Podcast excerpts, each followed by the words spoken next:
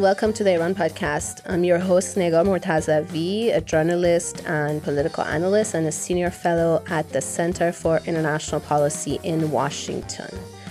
Today, I'm here at the Middle East Institute, a think tank also based in Washington, D.C., and I'll be speaking to Alex Vatanka, director of the Iran program at the Middle East Institute, author of a great book on Iran that's called Battle of the Ayatollahs The United States, Foreign Policy, and Political Rivalry since 1979. Alex is an expert on Iran's domestic and foreign policies, and he's also working on a forthcoming book about Iran's strategy towards the Arab world. We'll be talking about Iran's domestic sphere a year after nationwide protests against the government.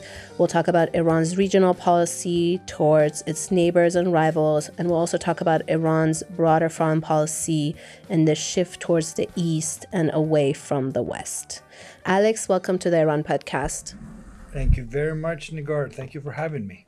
It's great to have you. So let's start with the domestic scene in the country. It's been a year since the death in custody of Mahsa Jina Amini uh, in the custody of the morality police, and the country has seen nationwide protests by women and girls and allies and intersectional community of protesters with political, economic, social grievances against the regime, which also was met with violent and brutal crackdown by the regime. Uh, human rights organizations have documented about 500 protesters killed, thousands were arrested, a few have already been executed, there are more on the execution row. And so essentially, the regime brought down an iron fist to try to crack down these protests, as they have done in the past.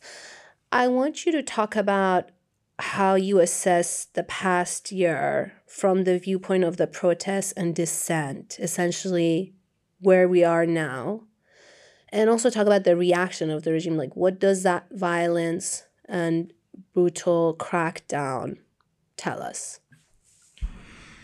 You know, one of the things that sort of I think stands out for most of us who spend almost all our working day looking at Iran is um, uh, the reaction of the one individual really that matters the most in the context of Iranian decision making process, and that is Supreme Leader Ali Khamenei. So Ali Khamenei is this 84 year old man who has been the single most important decision maker in that system since 1989. And before then, he was a senior member of the regime as president going back to the revolution in, of 1979. So here's Ali Khamenei, a first generation revolutionary who was part of that group that brought the Shah of Iran down in 79. And I, if I had to guess, well, if there was one thing Khamenei learned from the 79 revolution and the way the Shah carried himself in the midst of the general uh, movement that sort of rose up against him, the one lesson I think Khamenei learned, which stays with him and which is shaping the way he is ruling over Iran today as supreme leader, is the Shah showed weakness back in 79. And if he hadn't shown weakness, he might have stayed in power and the monarchy might still be around, and we wouldn't have this thing called Islamic Republic today. I think that's the one lesson Khamenei learned. Shah was indecisive, and that brought him down. It galvanized the revolutionary movement. But there are other lessons one could take. Um, but I also would point out maybe uh, maybe Khamenei is over reading uh, in, into this maybe instead of looking at the Shah as someone who was indecisive, weak, unwilling to stay in the country to fight for his throne, maybe Shah actually knew full well that's that was an option to him, but he decided not to because he knew the cost would be killing of thousands and thousands of people, and the Shah wasn't going to go there. And he had made it very clear he wasn't interested in staying in power at any cost. And that I think is a big difference maybe with Khamenei I think Khamenei is willing to stay at a much higher cost, not necessarily at any cost, but I think at a higher cost, and certainly there was the case with the Shah in '79. So that and that has shown itself in, in terms of how the regime has come out and played its cards, which really is narrowed down to using force, intimidation, coming out there and hitting your opponents head on is the best way to stay in power. And as you pointed out in the introduction, they've killed over 500. We don't know the, what the exact numbers are. Thousands have been in prisons. The use of tortured, uh, torture and tor- torture methods has has suddenly become the big game in town. If you're the Islamic Republic, all this again, I want to link it back to 79. Is that this is not the moment to compromise. This is not the moment to listen to the young. This is the moment to put the fear of God in them because that's the only thing they understand. So, what we've seen is targeting of people's eyes. We've heard of deliberate, at times, disinformation campaigns about the horrible things that happen in the prisons. Why? Because they want to get people to keep their kids off the street. They want to scare the moms and dads so they keep their kids from going to the street to protest. And this is very much something that's of concern to Khamenei and, and his regime because Iranian protest movement has never been this young. It's becoming younger and younger. It used to be something that people of certain age would do, mostly in the upper 20s, early 30s. Now we're talking teenagers. And let me say this as my final point, uh, uh, Negar. This this phenomena of a younger, restless, angry demographic that is not ready to go home will come back out and will defend what they think is their right to ask for more political representation, economic opportunities, and essentially a ruling class that in one way or another is is is reflecting their wishes and their hopes and aspirations which is not the case today.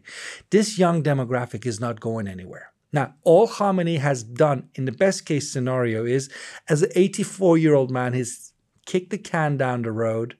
He might keep this regime together for another couple of years but everyone in Iran, and you don't have to take my word for this, this has been mentioned openly in Iranian media inside of Iran the country's angry, society's angry, and all sorts of issues. There's anger. What is domestic, the hijab issue, the forced veil, foreign policy, you name it. And this anger, there's no silver bullet. So all Khamenei has done in the last uh, year is to keep the pressure, this this pressure cooker, this making sure it doesn't explode. But eventually it will explode. Most likely it won't explode in his face, but the regime knows that this is not the way forward.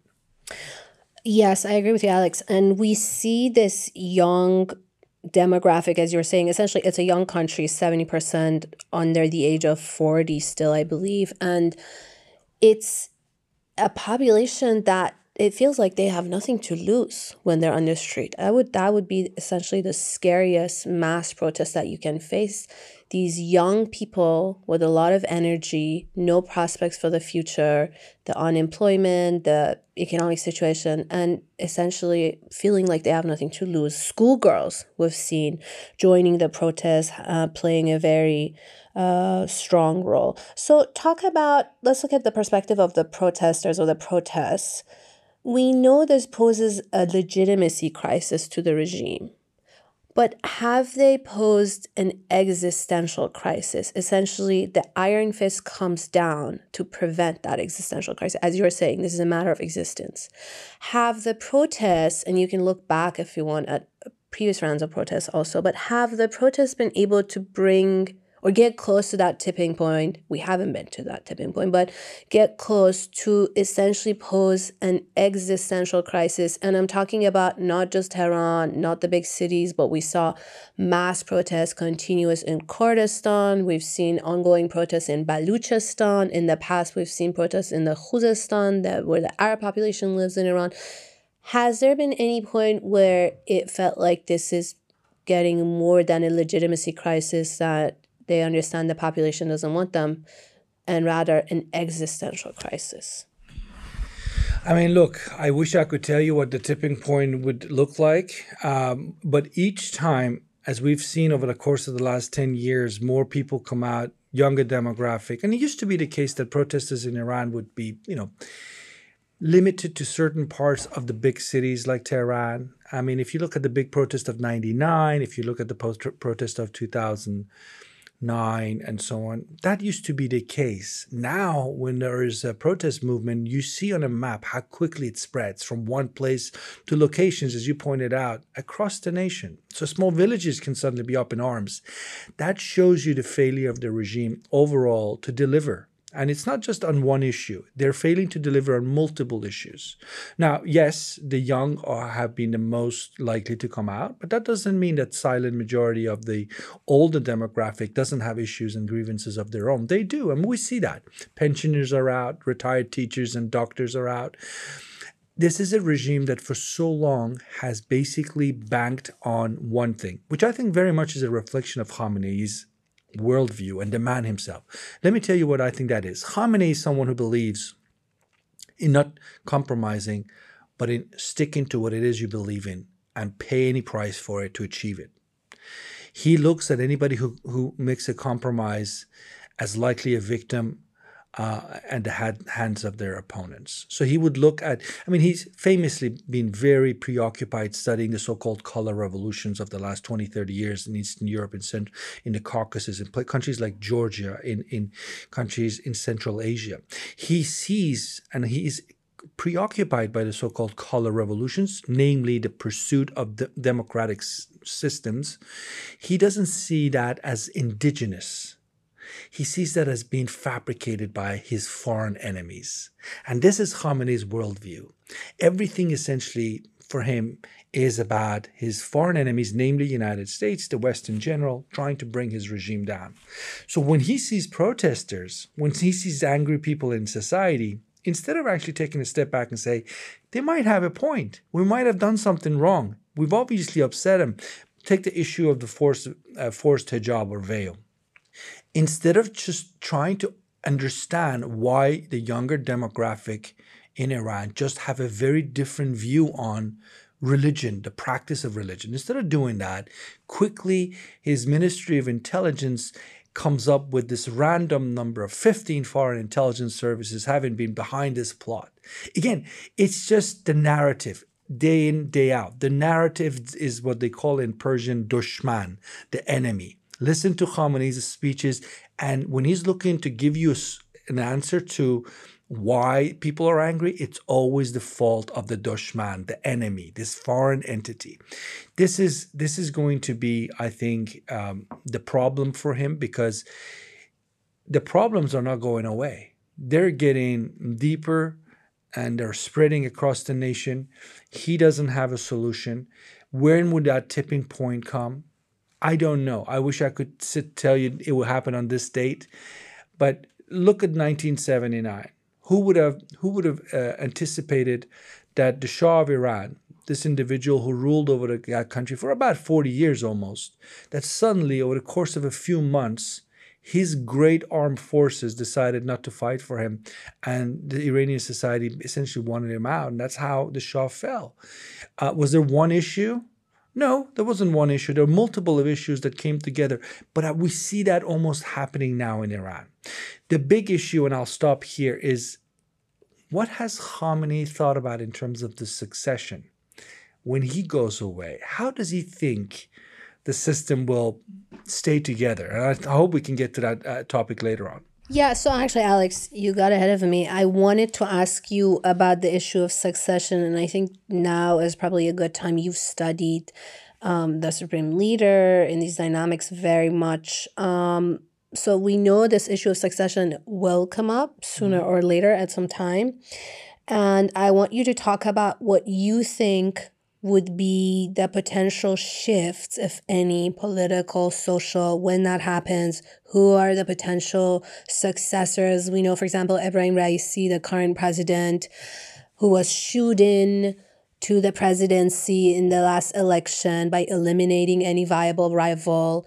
Um, it's understood that at least one faction is trying to prep him sort of for that same path that Khamenei took, being a president and then eventually landing in a supreme leader's seat. Is that is he a viable candidate as a successor? Or is there's also the talk of a council of not just one leader but a leadership council?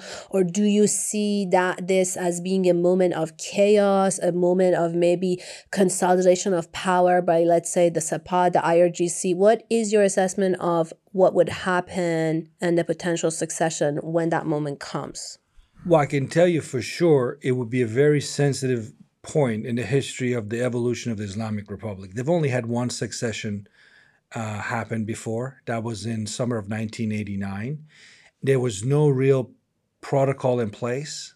I mean, it, essentially on paper, there's a body of senior clerics that sit in this entity called the Assembly of Experts that would choose the next supreme leader.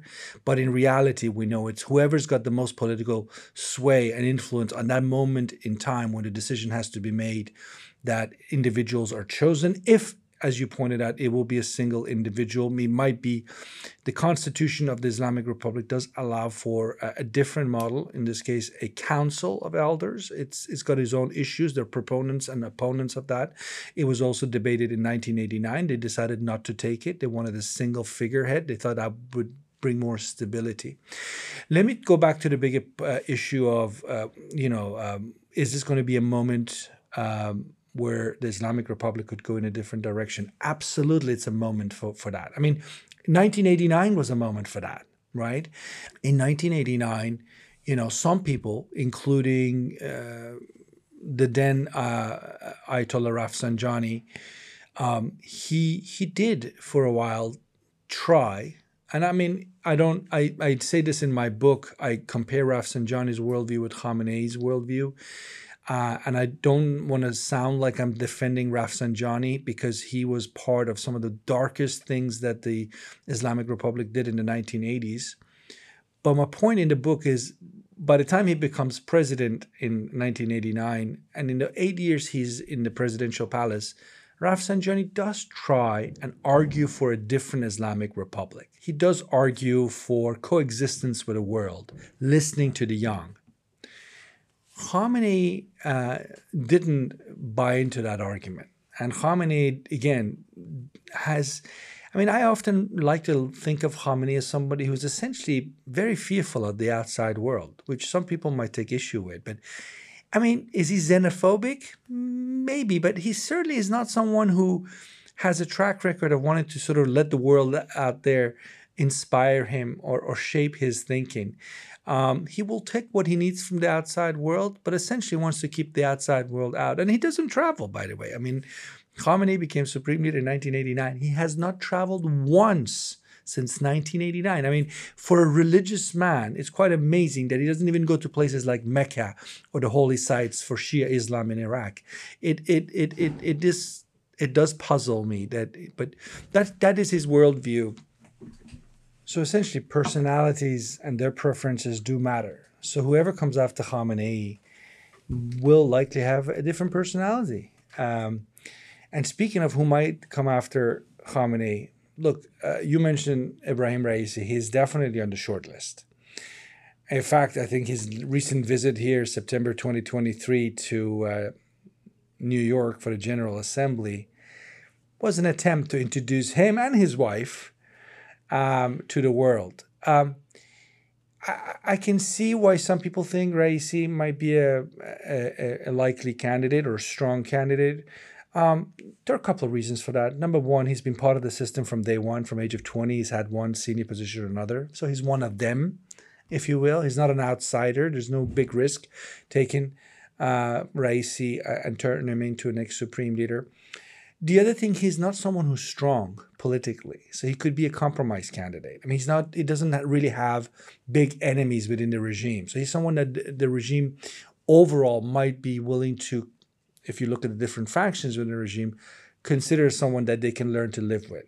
There are other names out there. I mean, including uh, Mujtaba Khamenei, the, one of the sons of Ayatollah Khamenei himself.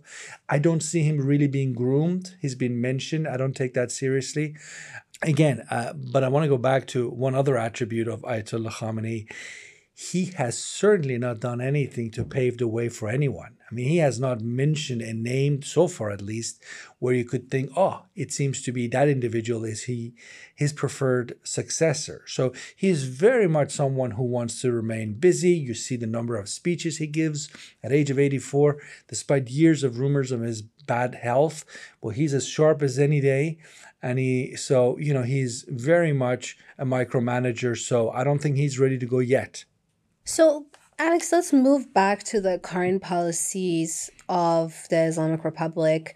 We we can talk about the recent deal, the prisoner swap between Tehran and Washington first, and then I want to talk about the region and the overall foreign policy. But tell me what you see in this agreement, the prisoner swap, the unfreezing of part of Iran's blocked assets from South Korea, which was causing years of tension actually between Tehran and Seoul also.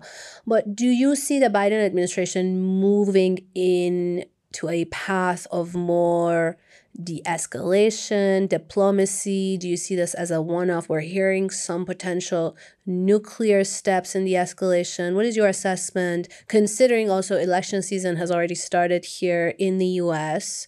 You and I are sitting in Washington at the center of it, and that the Biden administration doesn't have a lot of time until the end of their first or potentially only term. Yeah, Negar, I, I, look at it this way in terms of the prisoner exchange that ha- happened, I think, on the 18th of September. I mean, on a, uh, there is an agreement of sorts between Washington and Tehran to sort of stay where they are in this sort of informal gray zone. Uh, nobody wants to sign a deal. Nobody wants to, you know, stick their head necks out and sit in a, a, Swiss or Austrian hotel and sign an agreement the way the last nuclear deal was signed in 2015. Because what if it falls apart? It would be a political empa- embarrassment. And Biden team definitely doesn't want to go there now. And I don't see any signs that uh, Supreme Leader Khamenei is ready to go there. I know there'll be some rumors lately that he's okayed uh, the idea of direct negotiations again between the Iranian side and the American side. If that's true, I think that's good news I don't understand why they can't have direct negotiations. Um, but fundamentally, uh, here's where I think we are. Uh, Khamenei doesn't have a uh, desire to gamble big on the American issue. He would, if you asked him, he would say, We've tried this repeatedly, and each time the Americans have burned us. So why try again? That's his bottom line. The Biden team probably, and, and given President Biden's focus is basically on domestic issues, uh, the Biden team is happy enough that the Iran nuclear issue or tensions with Iran does not blow up. As long as it doesn't become a crisis, then I think they're happy with where we are, this informal understanding. And how does this informal understanding look like? Well, United States has, I don't know, thousands of sanctions on Iran.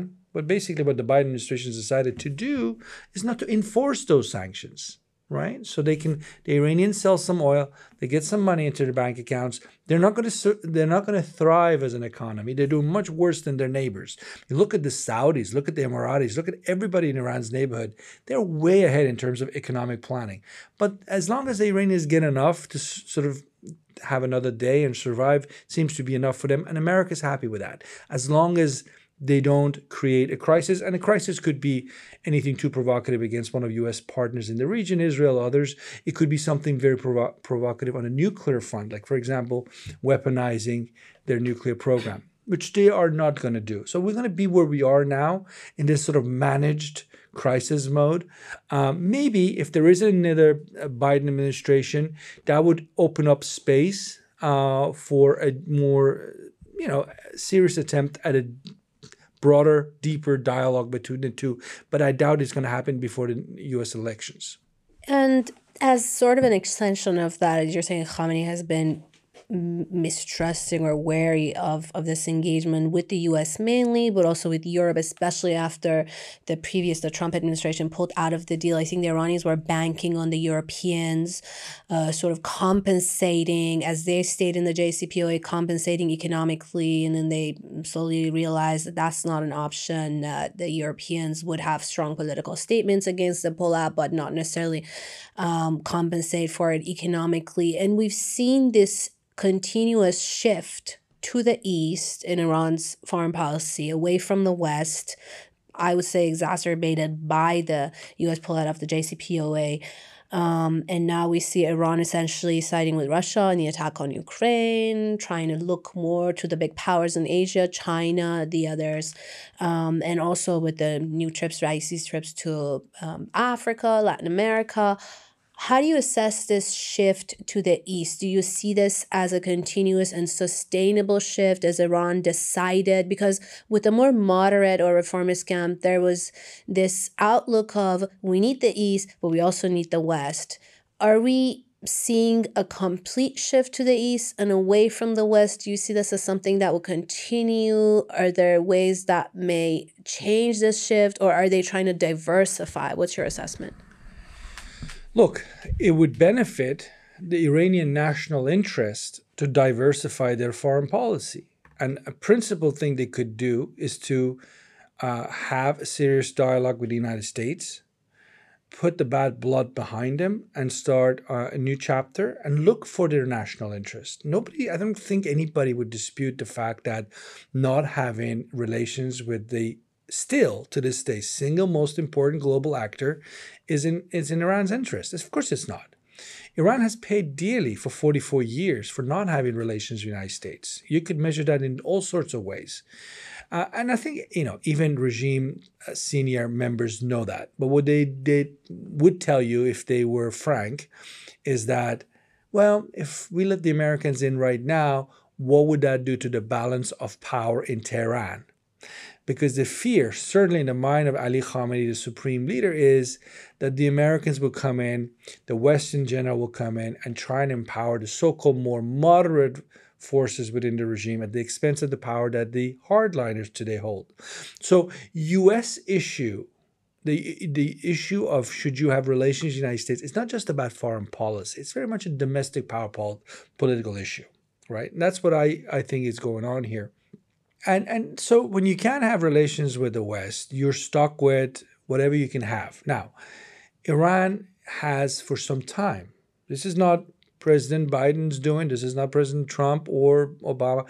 Since year 2000, Iran has shifted away from, uh, in terms of trade, from Western Europe towards China for two reasons. China was rising economically. China has, over the course of the last uh, uh, quarter century, become much more of a in, in, enabled, a powerful economic partner used to be, right? So that's the a key factor for for the Iran-China relations, and politically, Iran has either failed or has not wanted to improve relations with the United States. So when you put those two factors together, the Iranians couldn't resolve the difference with the Americans, and Chinese were suddenly a better, more powerful partner economically. What you've seen this sort of shift by the Iranians towards the Chinese. Again, the Chinese are important for them. They're their single largest trading partner. They do buy a lot of Iranian petrochemicals, crude oil, and they do sell a lot to Iran. But Iran would benefit immensely if they could perhaps sell some of their products to China's competitors out there in the global market. The fact that they don't have that option is a net loss for the Iranians. And by the way, before I stop, don't forget, China is getting a lot of Iran's, for example, crude oil from the reports that we see at a discount rate that discount, when you put those dollars together at the end of the year, we're talking not thousands or millions, but billions potentially in discounted Iranian oil to China. It's not only bad for Iran, it's actually also bad for the United States, given US Chinese rivalry. So there are different ways of looking at it, but I think fundamentally Iran's look east policy is because politically they've handicapped themselves, put handcuffs on themselves, and they can't have a full, healthy relations that also includes the Western world. And finally, Alex, I want to talk about Iran's regional policy. I know you're working on a book about Iran's strategy towards the Arab world. I'm looking forward to it. Um, there has been some shifts, I would say, in the policy. I want to ask you if you think this is uh, the doing of the new administration. Is this something that the Nizam or the Islamic Republic had been looking for. There's sort of a detente with the UAE. We saw an agreement with Saudi Arabia brokered by China. And this is also simultaneously as the Abraham Accords continues to be expanded, Israel normalizing with the Arab world, how that impacts Iran's outlook to the region. Is it creating a sense of urgency for Tehran, for example, between uh, Iran and Saudi Arabia, or is it something that's just uh, going on uh, on its own in parallel? So, talk about how you see the regional policy from Tehran's viewpoint um, changing or shifting and how they're trying to manage their relationship with their neighbors, especially the rivals? Um, you know, Negar, there's so many moving parts to this. There's so many different states. Each of them have their own issues. So, for example, let's take Iran Saudi detente. I certainly don't think the Biden administration was against it. I don't think the Biden administration promoted it either. I think that was something that the Saudis and the Iranians, uh, uh, you know, out of their own interest came to uh, decide was the best path forward. Uh, in in summary, the Saudis are focusing on building up their economy. They want to create a new, um, if you will, contract with the young in Saudi Arabia, which includes much stronger Saudi economy emphasis on Saudi nationalism, not emphasis on Islam. It used to be that in the pursuit of political Islam around the world, the Saudis would engage the Iranians in tit for tat rivalries across the Middle East and beyond, from Afghanistan to Iraq to Lebanon. The Saudis are not interested in playing that game anymore. They want to focus on their nation. That's what they're saying. It looks like that's what they're doing. Now, if that's what Mohammed bin Salman, the crown prince, ends up doing, given that he's only 38, I think, and he might be around as king, um, for decades to come, that would be a very different Saudi Arabia. So, right away, one important outcome here is that the Iranians will have lost the traditional rival. Their traditional rival that they used to be rivals with is playing a different game. They're investing. They're thinking in economic terms. They're not. They're not interested in chasing the Iranians the streets of, of Beirut or Baghdad anymore. So, what will Iran do? Will Iran also change tact? Will it focus on its economy? That would be my hope. And I think that would be the hope of many inside of Iran and also in Washington. Because everybody wants an Iran that is more interested in its national interest, where the, a better economy has to be playing much bigger role than it does today. That would be the hope. But look, for now, we shouldn't be getting too optimistic. Essentially, what the Saudis are doing in terms of their talks the Iranians, which are should be welcome. It's great development, but it's not very deep yet. It's not deep yet. It could fall apart any moment. But what they're doing basically is uh, saying to, to themselves, to the world, and to some extent to the Iranians, look, we want to build a wonderful, you know, economic enterprise here. And we can't afford you, our neighbor, just a few hundred miles north of us with your missiles and drones arsenal threatening our economic investments. So we have to de escalate with you and make sure you don't attack us the way Iran attacked them in 2019. We do it. But that doesn't mean they see the same world. Saudi Arabia, in contrast to Iran, as we were talking about, Saudi Arabia can have relations with the United States, but it can also have relations with China, with Russia, with the Europeans. They haven't put handcuffs on themselves. Saudi Arabia joined BRICS just a few weeks ago, which is this counterweight to Western powers led by Russia and China. The Saudis were invited to join BRICS. It's a pretty big deal. But a few days later, we read that Saudi Arabia is also holding talks with the United States about a potential security pact with the United States. That is pretty formidable what they've done. They have options. They play the different global powers against each other.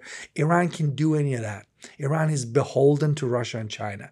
When President Vladimir Putin calls Iran and says, I want drones in the war in Ukraine, Khamenei might not like the idea, but he's not in a position to say no to the Russians. And that's the tragedy of Iranian foreign policy today. Well, on that note, Alex, I want to thank you so much for hosting me in this beautiful building in the heart of Washington, D.C., the Middle East Institute, and for joining the Iran podcast. Thank you, Negar. Wonderful to be with you, and thanks for the opportunity. Thank you. That was Alex Vatanka, director of the Iran program at the Middle East Institute in Washington, D.C. He's also author of the book, which I encourage you to read The Battle of the Ayatollahs and the United States foreign policy and political rivalry since 1979. And thank you for tuning into the Iran podcast. Don't forget to subscribe to us on your favorite podcast app and leave a comment and a review for us. You can follow us on Twitter or X at Iran Podcast, where we post about new episodes. And until next time, I'm your host, Negar Mortazavi. Goodbye.